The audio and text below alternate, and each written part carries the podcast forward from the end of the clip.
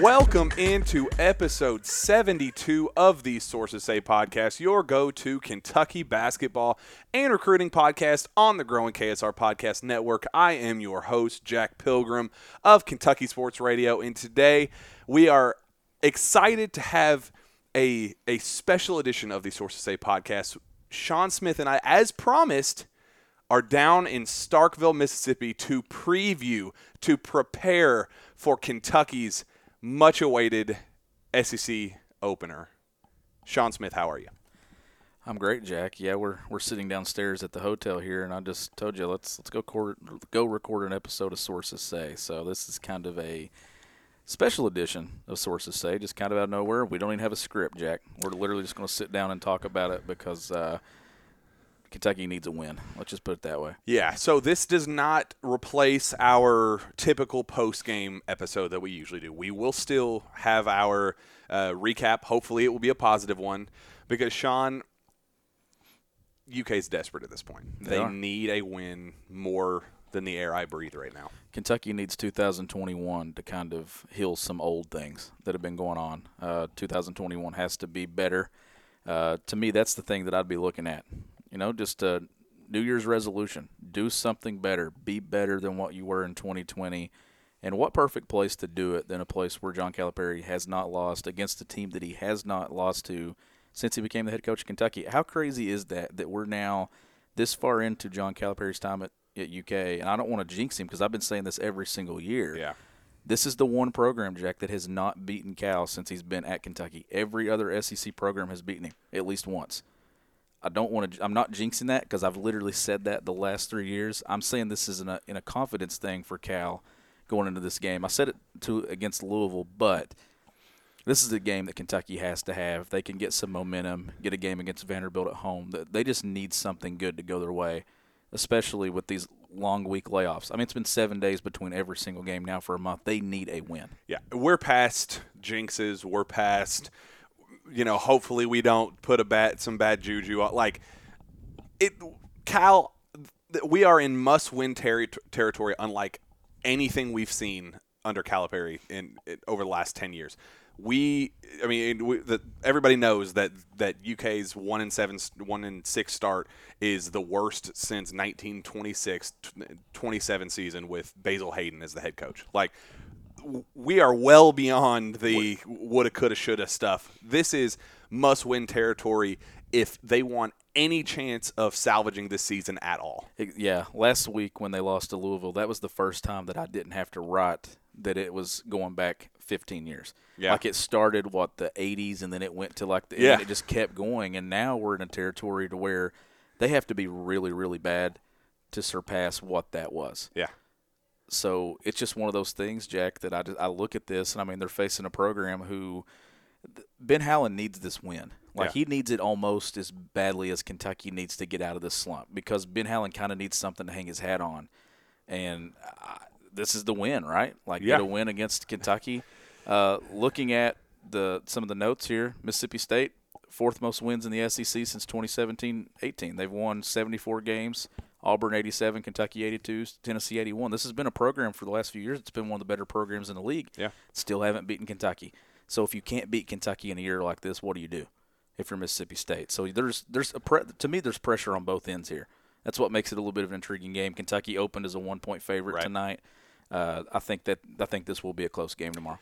And we're we're obviously going to jump into the X and, X's and O's of this, and, and you know break down what what this game means for both programs, and you know kind of the, the specifics of it all. Uh, but Shawn, I want to ask you about the lead up to this game. Um, this week has been one that I will remember for a long time in terms of uh, you know the so last week. So it was Saturday. U K loses to Louisville.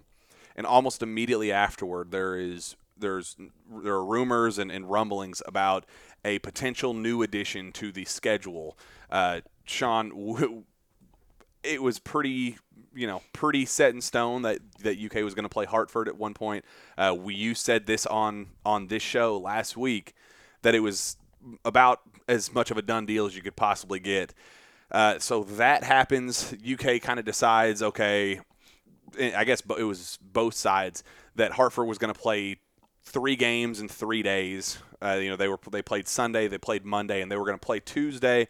They kind of discussed behind the scenes, okay, well, maybe let's push this to Wednesday, give it three games in four days. But even that kind of felt with the testing protocols and, and all that, it just didn't feel like a, a reasonable thing for either side to try to well, fit in. Well, here's the deal. You know, I, I said that to you uh, and David last Saturday night. And then I said it in, on other platforms as well. Kentucky was going to play Hartford. Yeah. And it was going to start out as Tuesday night. And then by Sunday morning, I told you that it was going to be Wednesday night. And I, Kentucky was – this is how close Kentucky was to playing Hartford. It was a push of a button to send it out to all media that Kentucky was going to be playing Hartford Wednesday night. Everything was ready to roll, Jack. Uh, I think we were an inch away from being able to apply for credentials.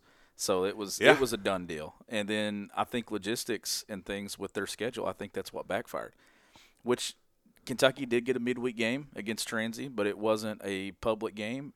I still was under the uh, impression, I think, that Kentucky needed a midweek game, honestly, I, just something to get some agree. momentum. And I mean, even if they did that in that scrimmage, they did it. But did that game count towards their season total against Transy? So my understanding is that, yes, it does count, but – they are still looking to add that Detroit Mercy game to the schedule. Uh, so I, I, I'm I'm still confused of, of how everything's going to unfold and when it is, because U K is still looking to play Detroit Mercy. That South Carolina game, as of this, as of right this second, S E C has said it is postponed, and we are hoping to reschedule that at some it point. It kind of has so, to be played, right? I mean, I you mean, would think. I yeah. mean, that's a league game. Uh, I talked to Dallin Cuff of E S P N. I had him on Kentucky Daily this week, and, and he really surprised me, Jack, because he didn't hesitate in saying that he believes Kentucky is going to make the N C double A tournament. It really caught me by surprise, because who can really say that right now, that you can just yeah. confidently say that Kentucky's an N C double A tournament team? They're one and six. They don't have anything on their resume. Uh, tomorrow's not a resume-building win if not, they beat yeah. Mississippi State, but it's that's the thing right now is – are we going off resume-building wins, or are we just going off wins? Because if this is a team that just needs wins, just go beat up on an S E C that's not supposed to be that good. Yeah. Because, honestly, that's what they need. I said it the other day. I think they need to go thirteen and five in league play to kind of comfortably be in that range to where it's Kentucky, it's a pandemic year. The name Kentucky is going to hold some weight, regardless of what they've done in the non-conference. If they can just – to me, N C double A tournament has a lot of things to it. Your overall body of work, how you look at the end of the year, and your prestige. I still think that Kentucky, carrying Kentucky, and if they play well in January, February, early March, can kind of overcome some of this stuff, but they've got to get it going collectively. And if Transylvania, playing them, wherever that game was played, if it's the Joe Kraft Center, which I'm assuming it I, I think um, Jerry Tipton reported that it was at Rupp. Okay. It was a real, it, real feeling game. That's where it needed to be. If, yeah. if you're going to play it, play it in the building that you play in, and I, I agree with that. And – And there was a lot coming out of that, Jack, and uh, a lot of mixed stuff, a lot of things, you know, about whether Dontaie Allen hit seven threes, which I had heard Wednesday night that he did hit seven threes, but I was told seven of eleven. So. I confirmed those those numbers that you heard. I heard those exact numbers, that seven eleven of, of eleven. I actually heard he went zero for two in the first half, yeah. struggled defensively, had had some some pretty prominent mistakes early on, really turned it up in the second half. It's been kind of a media circus trying to, to trying to figure out what he did, the, you know, those numbers. And again, I think that's th- that's the territory that that you get and that you have to, to come come into when you have a secret scrimmage like that. You're going to get dumb rumors, and you're going to get, oh, I heard this guy was good. Well, no, I heard this guy was good, but maybe I heard this guy was better. That's That's the issue with these secret scrimmages, and that's kind of why, me personally, if you were able to work out a game with Hartford, and, and due to N C double A rules, uh, there were there was a lot of chatter about Bellarmine opening up as a very real possibility. Um, in fact, like Bellarmine reached out to U K to see if if that was a possibility, and uh, U K was not legally allowed to by N C double A rules because. Um, You have to play somebody that was in the original multi-team event to start the year if you are going to add new games to the schedule or readjust yeah. or shuffle things around. And and that's where I got Hartford at from the beginning too. And then or Detroit Mercy as as Cal confirmed. And then sure well. enough, I started. You know, I was digging some Saturday night, and then found out that Hartford was the team, and which would have made sense. I mean, it made perfect sense to play Hartford, uh, but it didn't happen. So now you jump right into S E C play. Uh, they just need to play this this Saturday to Saturday thing. It it it, ha- it ends this week. Hopefully, after tomorrow, they'll get to play Vandy on Tuesday night. I think this team just needs to play. They need some consistency. This is usually a sport, Jack, to where if you have a bad moment, the beauty about college basketball or basketball in general, in the N B A, you can forget about it the next night if you have a, a back-to-back. Or college basketball, you got a couple of days and you get to play again. Mm-hmm. This team has literally been having bad moment after bad moment and then having to sit on it for seven days. That's hard.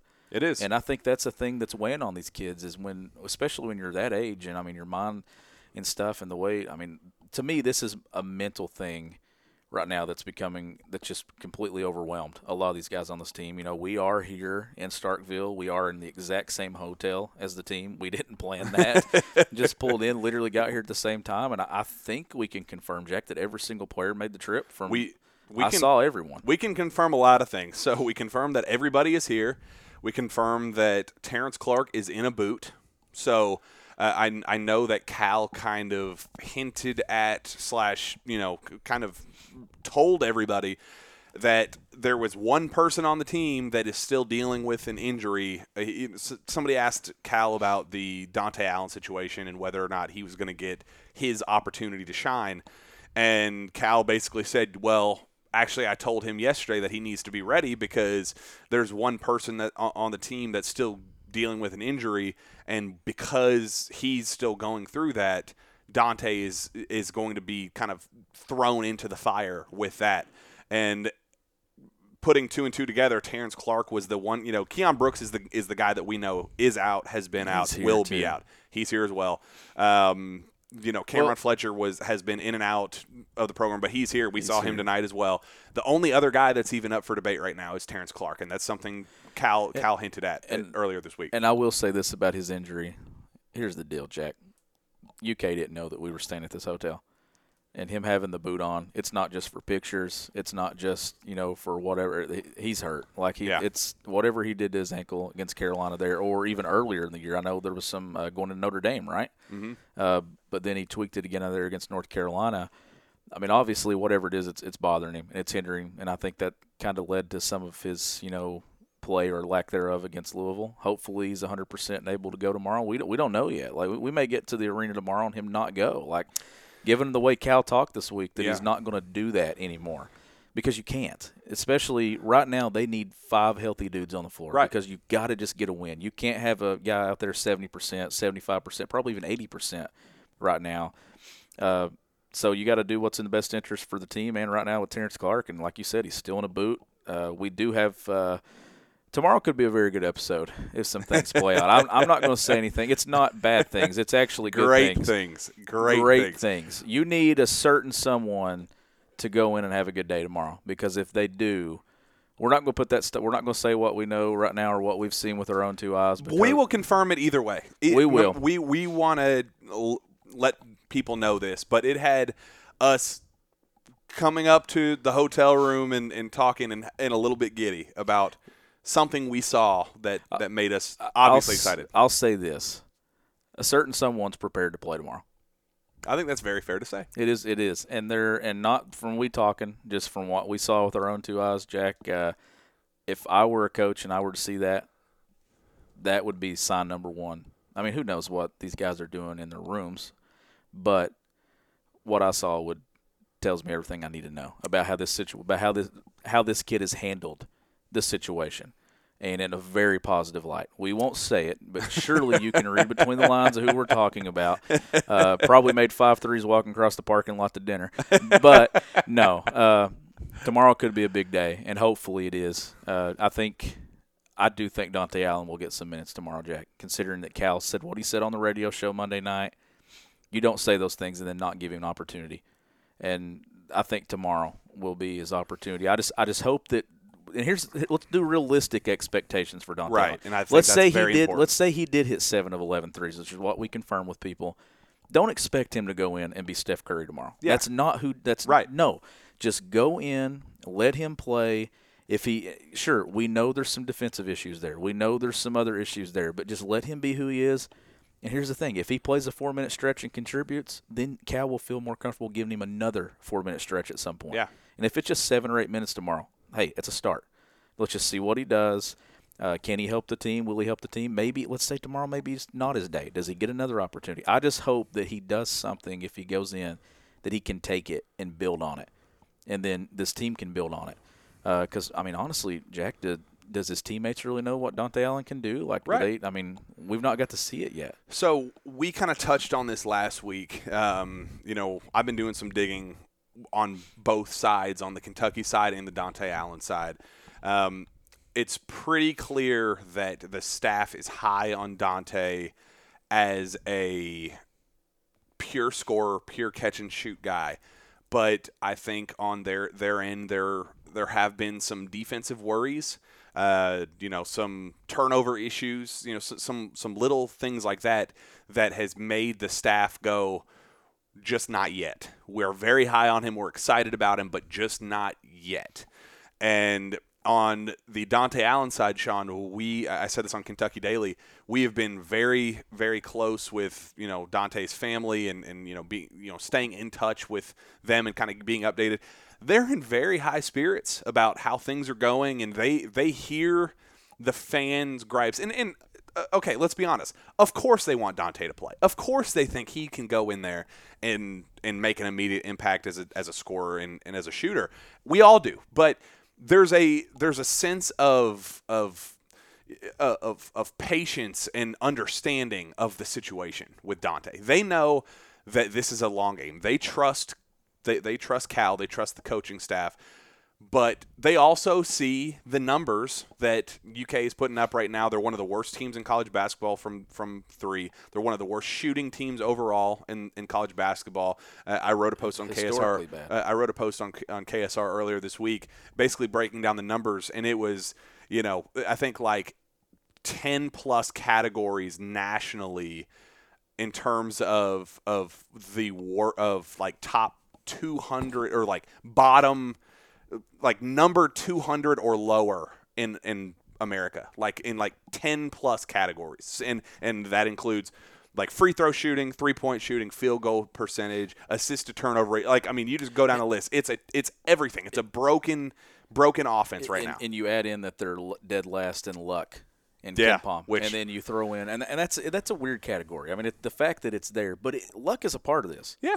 They've had bad luck. I mean, it, Look, Olivier Sarr's had two shots that looked good. If those two shots fall, it doesn't change the issues that Kentucky has. But that's the thing, though. The mind is such a powerful thing, Jack, that if they just can get a win, what does it do? Like, what does it do for you as a program if you can just get a win? Like that, changing the thought process, that's the first step. You got to change the way you think. And I think that's the thing right now. But, I mean, you're going into a game tomorrow.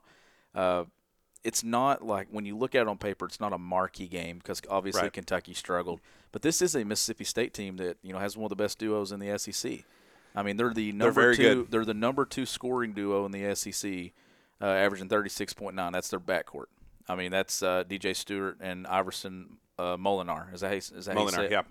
Uh, so those two. I mean, and then here's another note too, Jack. The longest active winning streak in the S E C right now. On at home, thirteen straight wins for Mississippi State at home. Uh, and they're coming off of an, a, a, a victory in Athens against an undefeated seven and oh Georgia team. And then a thirteen-game winning streak at home overall, which is the second longest active home winning streak in the country right now. Yeah. and, and Against well, Power five schools. And what's so funny is yesterday or, or Thursday, by the time you guys are listening to this, I guess it'd be two, three days, whatever it is, Uh, Joel Justice and Isaiah Jackson, they were asked about, you know, what do you think about Mississippi State? What kind of worries you about them? You know, a- asking the ins and outs of that.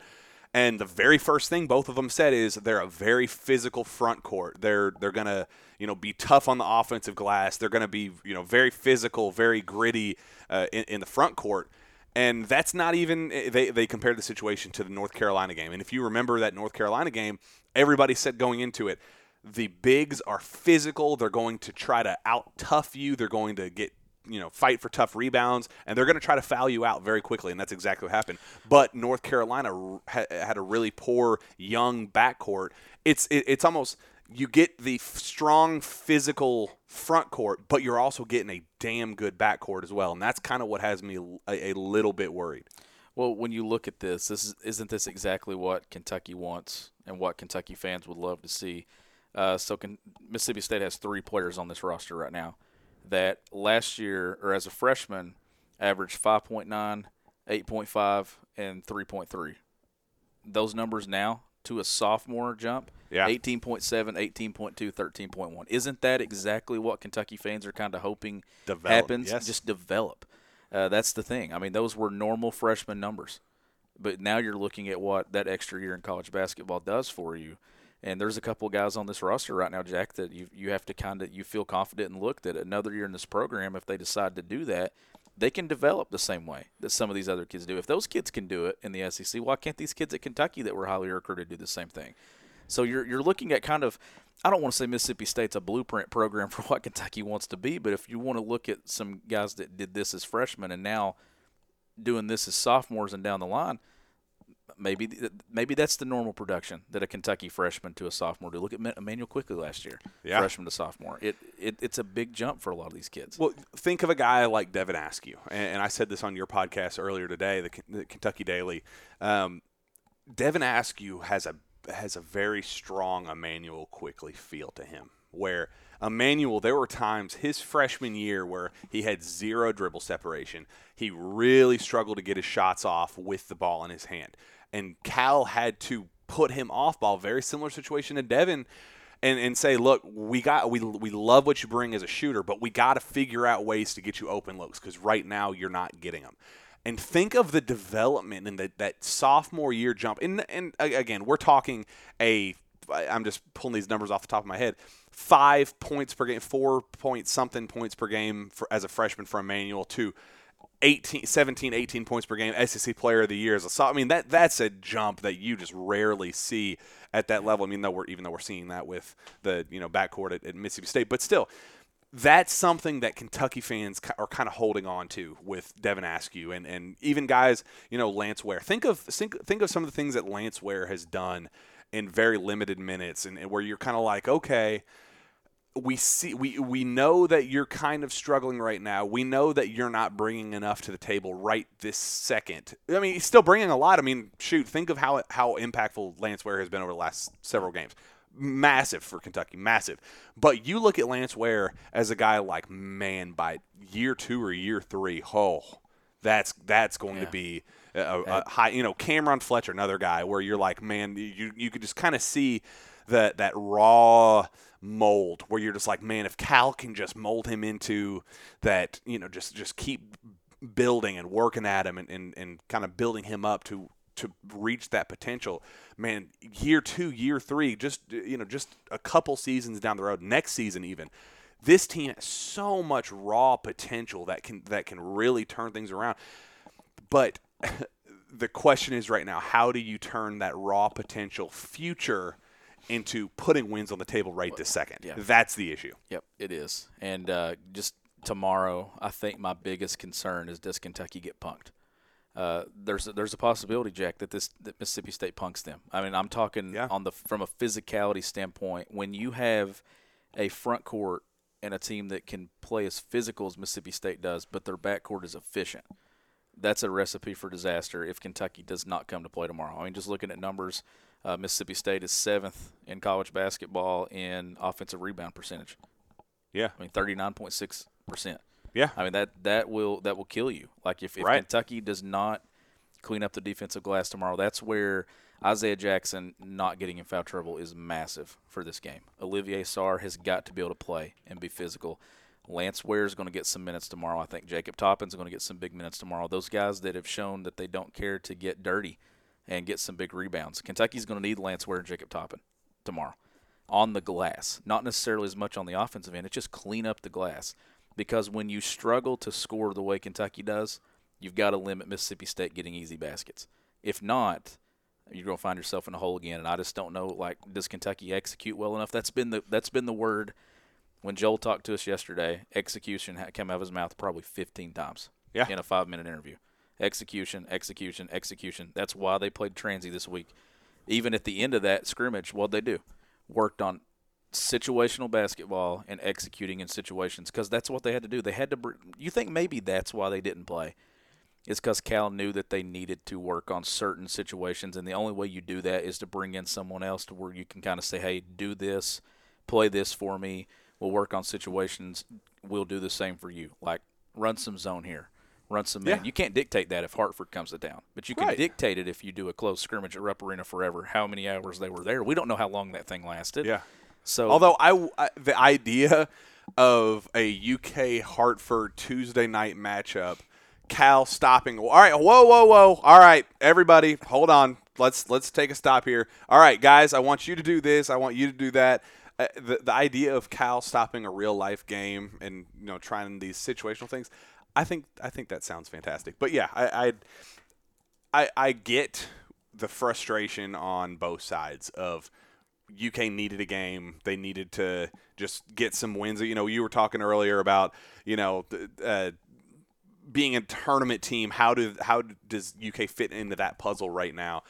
And part now. part of that puzzle is picking up wins.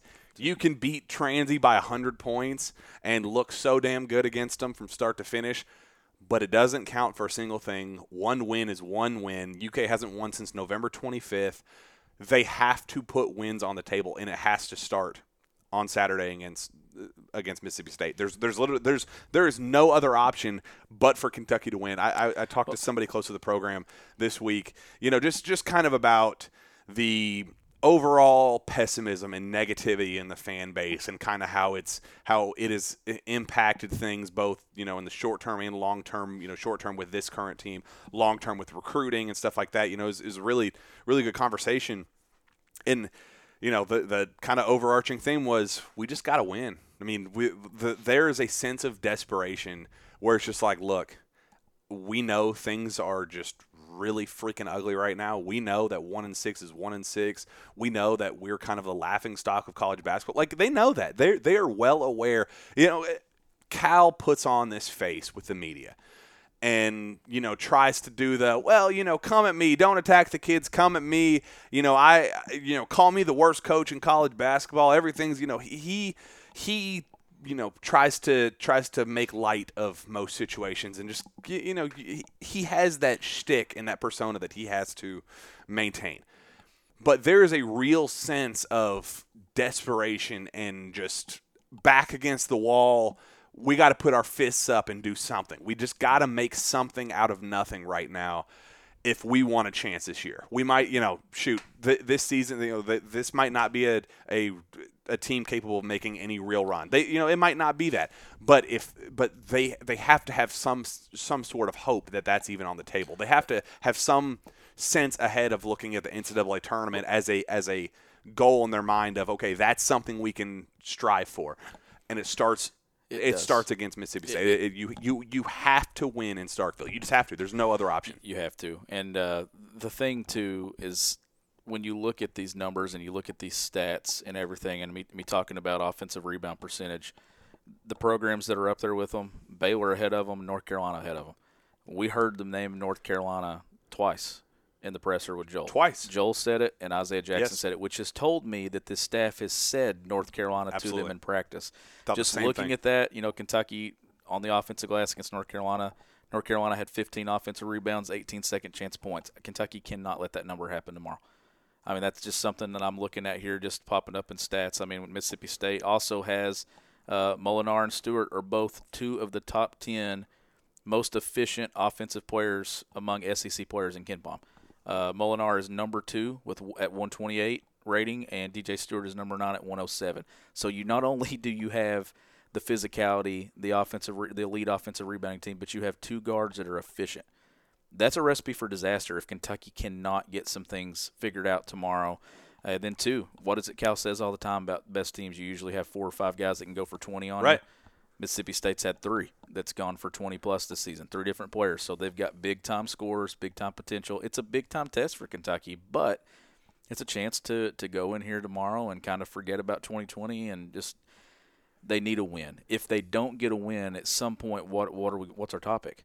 What, what, are we, like, what are we doing this for? Yeah. Well, at some point it'll be they have to win the S E C tournament to get in. That's that's kind of the territory they're trending if they don't get something right. Because this schedule, just looking at it, Jack, I, I've talked about it. Even though uh, there's going to be some people in the stands tomorrow. Well, you had the number earlier. What, about twenty-five hundred people? About twenty-five percent uh, of like ten thousand fans roughly in Humphrey. Um, but about twenty-five hundred will be there. Yeah. Well, just just looking at it. I mean, it's a good thing they don't play Tennessee until February sixth. I mean, Tennessee is shown right now how they efficient good. they are. They look good. Uh, that's, I'm going to go ahead and go out and say that this is a better Tennessee team this year than what they have with Grant Williams and Admiral Schofield that year just because they have more collective pieces. Mm-hmm. They got better athletes, in my opinion, just overall. Pons, S E C Defensive Player of the Year. Who's a grown-ass man, they, if I've ever seen one. They have some pieces. It's a good thing that Kentucky has another month before they have to play them, and they play them at Rupp Arena first. But just looking at the schedule, you start with Mississippi State, you got Vandy at home, Florida on the road, Alabama at Auburn, Georgia, L S U, Alabama again, Texas, Missouri, Tennessee. The whole Seth Davis thing, I keep coming back to it after North Carolina. He said, "Can stick around, Kentucky's schedule's about to get easier." Is it, though? That's yeah. what I keep saying. Like, where? Where does it get easier? Yeah. The people, fans hoping that, that, that they're looking at this Mississippi State team and said, yeah, they they lost a couple crappy teams. They started the year oh and two, um, you know, haven't beaten anybody. Just they go down the list and assume that this is going to be, okay, well, this is going to be an easy cakewalk. Let's just get the second win of the season. Let's keep moving. That's not what's going to happen. Georgia this is, this, Georgia probably felt the same way the this, other night. This is a very good Mississippi State team. Not elite. I mean, this is a very beatable Mississippi State it is. team. It's a winnable game. But it, it's not going to be a cakewalk, and I and Kentucky knows that, and that's why well, that's why they've hyped this up as a North Carolina level physicality. We got to go in there and fight and, and throw that first punch and keep throwing those punches, or we're going to get punched in the mouth and get punked in, in Starkville. Here's the thing about this. Kentucky's one and six. You know how many of these schools in the S E C are looking at Kentucky as a one and six team right now? None. Zero. Right. It's Kentucky. It doesn't matter if they're oh and seven, oh and ten, one and eight. It, it does not matter. It is Kentucky. Kentucky's coming to town. Record, who cares? It's Kentucky. Yeah. And that's the way that Mississippi State's viewing this thing. Kentucky at some point has to say, we're Kentucky. We got to attack this like we're Kentucky. You, you Nobody's feeling sorry for us right now. Kentucky is the talk of college basketball because they're one and six and the sky's falling. They're being, I mean, it's been written about. It's been on SportsCenter. E S P N is having, E S P N's getting so much social media engagement off Kentucky yeah. right now. Every time they lose, there's a picture of Coach Cal holding his face with his mask down, like just screaming. They're loving it. Change it. You've got to do so. At some point, you've got to be Kentucky. And I think that's the biggest thing right now is Kentucky has not been Kentucky all season. And they've got to find something, Jack, and it has to happen tomorrow. Whether Terrence Clark is out and not able to go, we don't know that. Somebody who steps up, who steps up and say, this is enough, we've got to do something. Because right now these guys, I mean, they're think about it. This is the longest streak. Uh, Corey Price had it up the other night. I think it'll be thirty-five or thirty-six days between two wins in a single season. That is a Gosh. U K record. They've not won a game since the night before Thanksgiving. That's the longest amount of days that they've gone in the single season with between two wins. They need a win. All right. Let's let's end it with this. Shawn, Kentucky needs a win. They need one bad. How does how do they do it? How give me your recipe for success, success. Give me one or two points that if you were that coach, if you were Coach Cal in that locker room going up to that whiteboard, With, with your keys to the game, what are those keys to the game right now? If Kentucky does A, B, C, they pull out a win. What are those things? Every time Cal goes into a locker room, he has his keys to a victory right, yep. written in red in the top right corner of the dry erase board. And I've, I've seen it multiple times. I mean, it always has, you know, one more's assist uh, plus, you know, an advantage in the in the rebounding category. I think those are things Kentucky has to do. When you have a team like uh, Mississippi State, you've got to limit them to one shot and done. You cannot give them second chance. Uh, Kentucky's backcourt has to be very good tomorrow. Has to. It, it has that, to. To me, that, I'm talking B J Boston, Davion Mintz, that they all have to collectively be good tomorrow. If Kentucky's backcourt get, gets outperformed, Kentucky doesn't win this game. Right. Uh, Isaiah Jackson has to stay out of foul trouble. I think it's it's That's more to me big. It's more vital for Isaiah Jackson to stay out of foul trouble than is Olivier Sarr, just because I think you need Jackson's ability to rebound mm-hmm. and some of the other things that he does. He impacts the game in so many more ways than just his offensive game. Olivier Sarr has got to find the way to make some shots. They've got to go to him. They've got to establish something. Uh, does he hit that jumper early? Uh, those are some things that I'd be looking for. But the biggest thing that I'm looking at for uh, looking at Jack is assist. Assist will climb when Kentucky starts shooting the ball better. Right now, those assists are going to be low because they don't make shots. I'm telling you. The moment that they hit shots, those assists will climb to fourteen, fifteen a game. That quote from David last week had me dying, where he was like, U K could have Magic Johnson, uh, John Stockton, and who was the third? J- he said, Magic Johnson, John, John Stockton, and Jason Kidd right now, and U K wouldn't have more than six assists a game.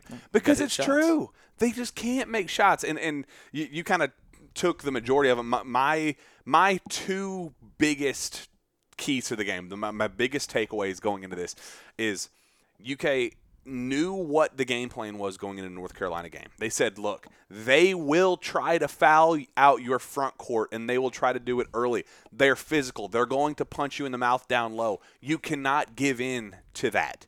U K gave in to it almost immediately. Uh, Isaiah Jackson and Olivier Sarr both got into foul trouble very early. By the end of the game, I mean, I thought Riley Welch was about to have to start, you know, getting some minutes there at the end of that North Carolina game. They have to stay in the game. They can't. They can't fall. They can't play into the trap no. because that that is what Mississippi State is looking at. They're going. Look, I, I think I, I looked it up. I think they have. Uh, five, six different play, six players that are six eight and taller and over two hundred forty pounds, something like that. It, it, whatever, whatever it is, they are a big, physical, strong, you know, thick front court that will do whatever it takes to get U K's front court in, in foul trouble. And if if it's like it's like blood in the water, they if if they can get that done, they will look at that and go, all right, we got them. Yeah. We're, we're we're good. I'm interested in seeing what the rotation's like tomorrow. I, I think that Jacob Toppin could be the first player off the bench. Wouldn't shock me at all. I think that Cal he's has been kind hyping of him up. That, and I'm actually ready to say that I think that he could he could help Kentucky tomorrow big time. I think that I, I don't want to say he's turned a corner, Jack, just because he'll tomorrow will be the day he goes out and yeah, and no just kind of flops. But what I've seen from him the last two weeks, and then stepping into the game at Louisville, a big time game. I mean, that's that's the biggest game on the schedule to yeah. this point is Louisville, and he, he didn't back down. I think that was telling. But I will say this. Kentucky is never going to be Kentucky until B J Boston is an efficient that, scorer. That was my takeaway number two. And that's what I think has to happen tomorrow. If B J goes for twenty, and it can't be one of those ugly twenties. It can't be a game of twenty where he hits eight free throws and shoots twenty percent from the field. Kentucky needs B J Boston to be B J Boston. The the B J Boston Kentucky fans thought they were getting. Is is that in him though? Is that a part of it, or was it a, or did we kind of just all feed this monster and it just be what it is and he's not living up to that? We find out now. The calendar's flipped to S E C play. Isaiah Jackson said it yesterday. He they, he feels like Kentucky's going to surprise some people. He feels like they're ready for league play. Hey, we'll find out tomorrow, but I still think that the moment that B J Boston becomes an efficient scorer, This this thing flips a little bit for Kentucky offensively. Right now, they're, it's bad offense because their dude that's supposed to be efficient, not just him, a lot of There's, guys. It's it's a collective effort. But when it but it starts there to me with if if he gets going, I think everybody else it kind of just relaxes everybody and settles in because here's the thing, he's taking a ton of shots. You're taking that many shots, you got to be efficient. Starts and ends there. B J Boston has to have that that that welcome home game. He has to have that one game that. that we look at and go, all right, that's that top five kid that, that U K signed. He, he, it's going to happen. B J is so damn I, – I've I've been reaching out to so many people, so many guys that I talked to during the recruiting process, watched him in high school with me, you know, sitting in the stands with him. I, I've talked to so many people and, and have said, what did we miss here? What what are we missing here? Because we were sitting – Sean, you and I were sitting in those stands together at – Peach Jam, at you know E Y B L events, at N B P A Top. We were watching all of these games, watching the, his you know watching him on E S P N, E S P N two. We were all watching him and going, dude, that's a guarantee. That's a kid that is going to come in and he's a, a guarantee eighteen plus point per game scorer. He's just so he's way too damn talented not to. we're we're waiting for that we're waiting for that moment. He was he, making shots. He didn't yeah. just forget how to play basketball. No. B J Boston is a damn good basketball player. Still is. I don't care what what people say. Yes, he has been unplayable. I, I said this on the last last podcast. He has been unplayable at times yes. because of turnovers, because of bad shot selection. But on on his end, he's like, man, I know how good I can be. I know who I am as a basketball. I got to get out of this slump somehow. I, I I have to figure this out. So he's taking some bad shots and, and you know, kind of being a, a high a high shot number guy every single game because he's trying to break that slump. And I, I'm hoping, my hope is that once he kind of breaks out of that, he he stops going for the high shot numbers and starts looking more for efficiency, knowing that that he's not trying. He doesn't have to get those points. He doesn't have to keep, you know, get high shot numbers to match that point total like we have seen thus far.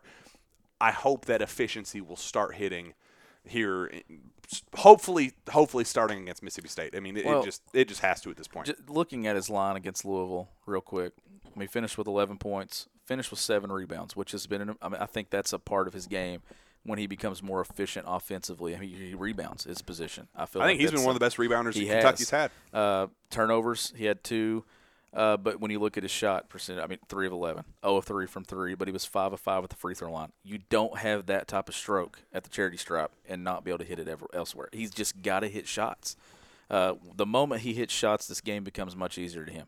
That's what, that's the difference. When people ask me what was different about B J Boston when I watched him in Atlanta with Sharif Cooper and all those guys, he hit shots. I watched him stand there and just cook people yeah. over and over again. Cooking, destroying like, them.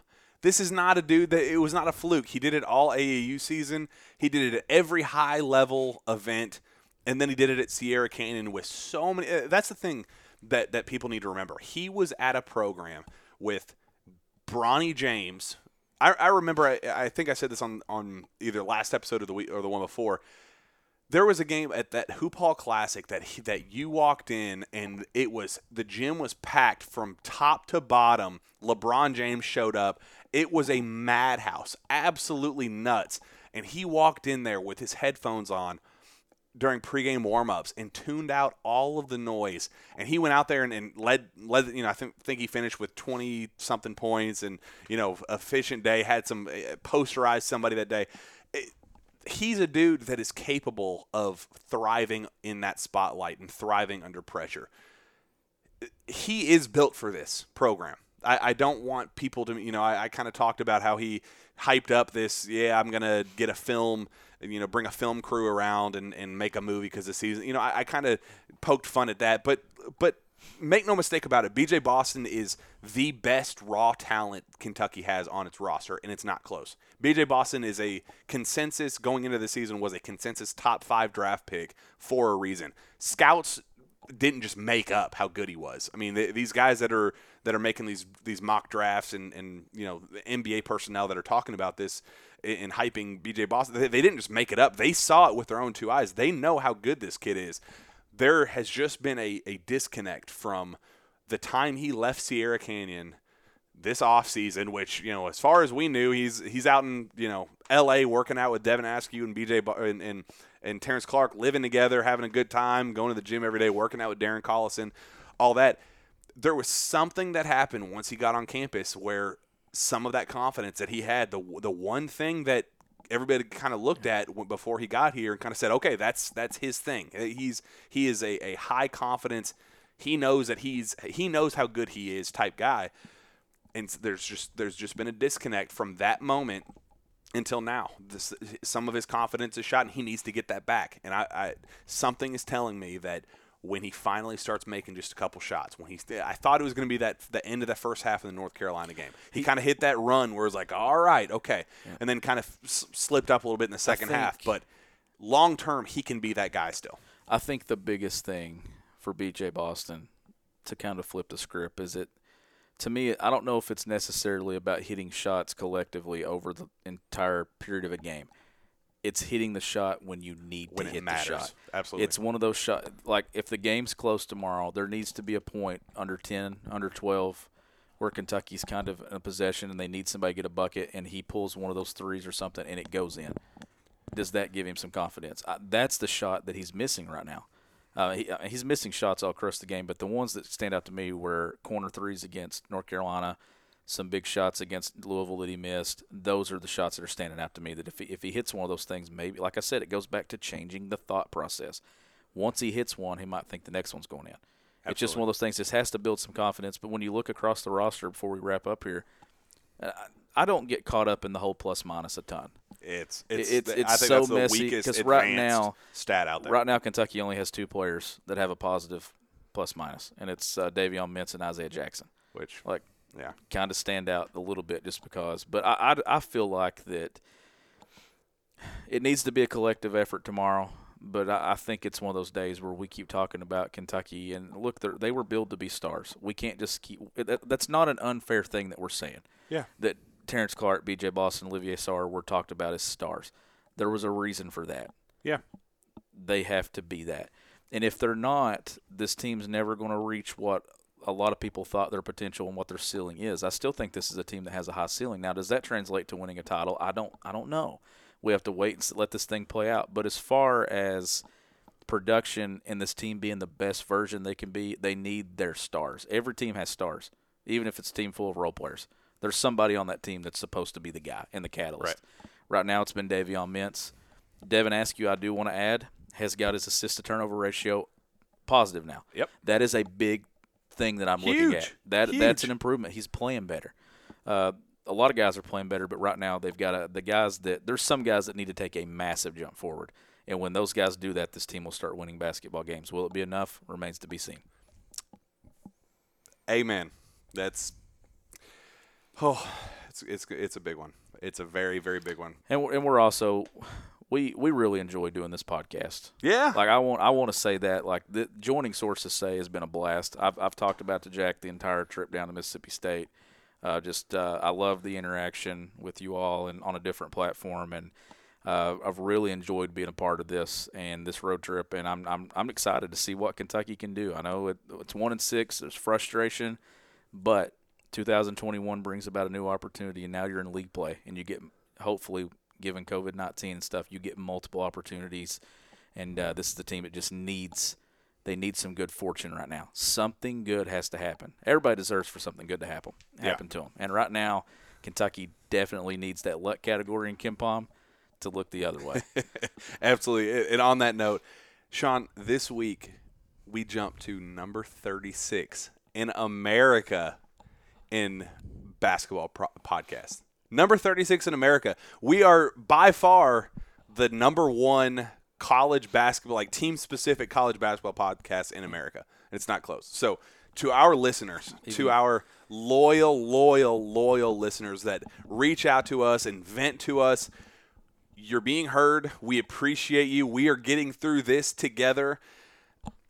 We are we are hoping for that good news and that good fortune against Mississippi State just as much as you guys are. So I hope when you guys listen to this, you feel that same passion, that's that same energy that you guys, when you're venting to, the, to your televisions and, and going, what the hell is happening? I hope you know that we are doing the exact same thing, trying to put together this puzzle piece, you know, this massive, confusing puzzle of a basketball team together. We're we're trying to put together those pieces together with you, and we thank you for joining us f- along for that ride. It, this has been oh, such please. a fun time. Uh, you know, you you are the you guys are the reasons that we you know want to go on these road trips together and go screw it. Let's drive to Starkville and you know stay two nights, and we're going to record two podcasts and do some Facebook lives and YouTube lives, whatever well, we need to do. You you guys are the reason that we do that. Well, here's the deal. I mean, Kentucky's lost six straight basketball games, Jack, and and you're doing things with Sources Say at a at a clip that nobody else is doing, and yeah. and that's the thing about it. It's because the people that listen to this show, they're passionate about it. They they love it, even when you don't agree with us. And we may say something that you're like, God, how can someone be so stupid? uh, no, but uh, I know you guys have said that yeah, several, probably said on it, this show several times. And you know, and here I am on multiple platforms. Uh, feel like I'm podcasting all the time now, but no, I enjoy it. Whether it's on this one or another one, I, I love it, and uh, I love uh, bringing our thoughts and collecting them and put them together and, and presenting them to you. I mean, it's it's a blast.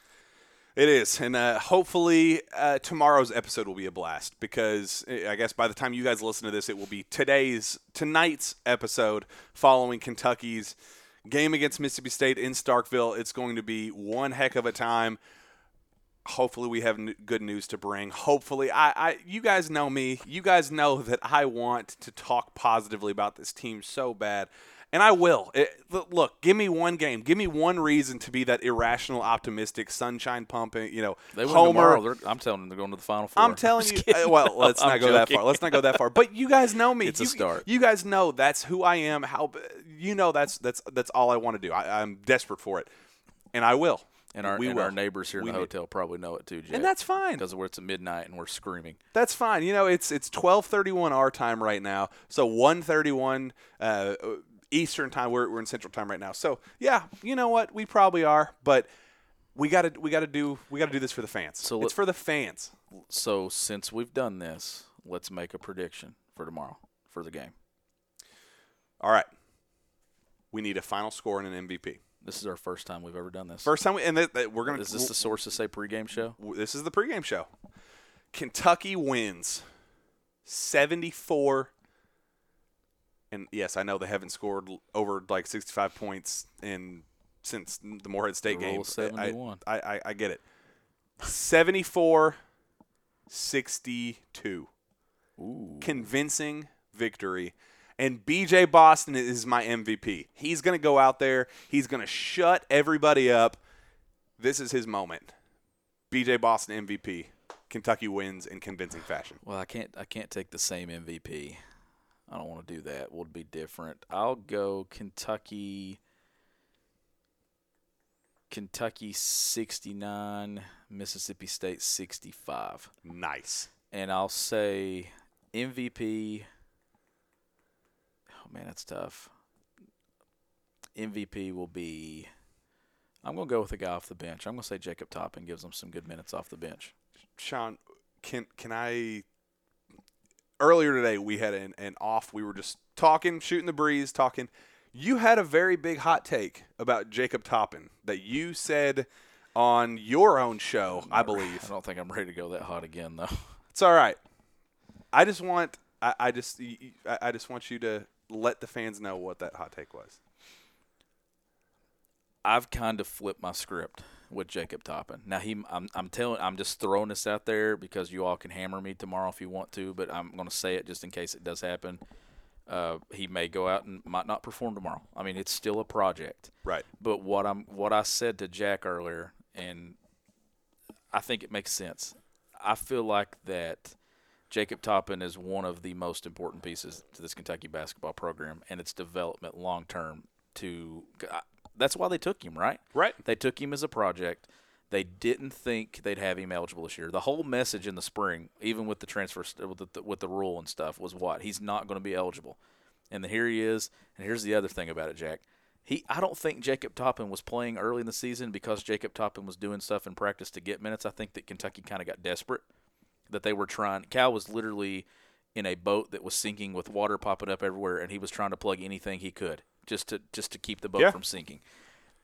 What has happened, in my opinion, and I don't want this to sound crazy. I, I mean, we'd all much rather Kentucky be six and one, but I think one of the biggest things that's happened, Jack, is Kentucky struggles has forced Cal to play guys that I don't think would be playing right now if Kentucky was six and one. Toppin would be a a Lance Ware, yeah. Toppin. I think the you could even well when Fletcher was playing more, I think you could have threw you know thrown Fletcher in there, but. I think that's a big thing for this program because what's the one thing that's happened to guys that we expect to be multiple-year guys? They they kind of get frustrated. They don't see their place in the program, and they go elsewhere. The, they need to continue playing minutes is what I'm going to say because right now, who who sh- there's only one guy I think on this team right now could even come out and say they're not happy, and that'd be Dontaie Allen just because he hasn't yep. had an opportunity. Everyone else should be perfectly fine. They've played. Devin Askew, through his struggles, played a ton of minutes. Uh, a ton, looking, the most minutes. Yeah, it, and that's the thing. I think that if you tell Kentucky fans that they're struggling, but there's a payoff, and let's say they do get it right this season, and let's let's not say that they go to the Final Four. Let's say they get right, they make a run to the Sweet sixteen, or they make a run to the, to the second round or something. But eighty-five to ninety percent of this roster comes back next year. I think Kentucky fans would take it. because then there would be something that they could see development. That's the the group that I want you to pay the most attention to. We mentioned B J Boston, Olivier Sarr, all these guys.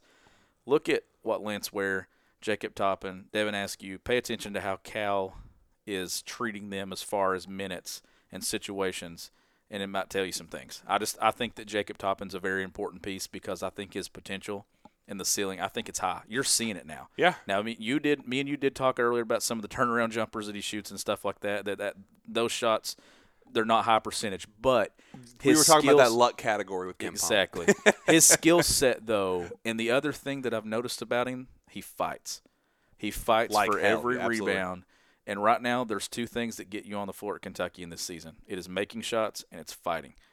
And right now, if you're doing one of those two, you're playing. If you're doing two of those things, you're playing a lot. And don't be surprised if foul trouble rears its head tomorrow, which we know it. I'd put it at eighty percent. Kentucky's going to get in foul trouble in the interior. I agree. Jacob Toppin's going to play a ton of minutes. Does he perform? I'm not saying he's going to go out and score ten to twelve points. Does he? Is he able to give them fifteen minutes tomorrow and rebound and then hit a couple of shots and just defend his position? Uh, that's why I'll go Jacob Toppin as my M V P.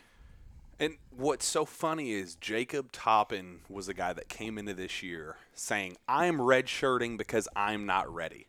By his uh, – he chose to redshirt going into this year before he knew that the N C double A was going to be lenient with his, you know, transfer process and the immediate, you know, immediate eligibility rule. He went into this going, I, I'm not ready for Kentucky yet, but at some point I will be in the future.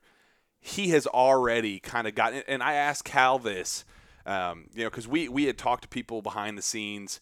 Um, one person in particular, what, what was so funny, I said this on the show before, the day before Jacob Toppin received his immediate eligibility waiver, somebody told me, look, Jacob might be the eleventh man on the roster. He might be the last person off the bench, but he does not need a year to sit out. I promise. They, they said, I, I promise you. I don't know what you're looking for. I don't know what type of production he's going to give you, but he's a guy that does not need to sit out this year and develop his body, develop his game, because he's he can at least give you something. And I think as we've seen so far, look what he did against Louisville. Look look at how, you know, that Kansas game where U K desperately needed some scoring run, and it was Jacob Toppin of all people to give them that. We've talked about moments and how a lot of these guys, Isaiah Jackson's had moments where he's just wow you. But not many guys on this roster have had moments where you can kind of recall and say, wow. Jacob Toppin's had a few because yeah.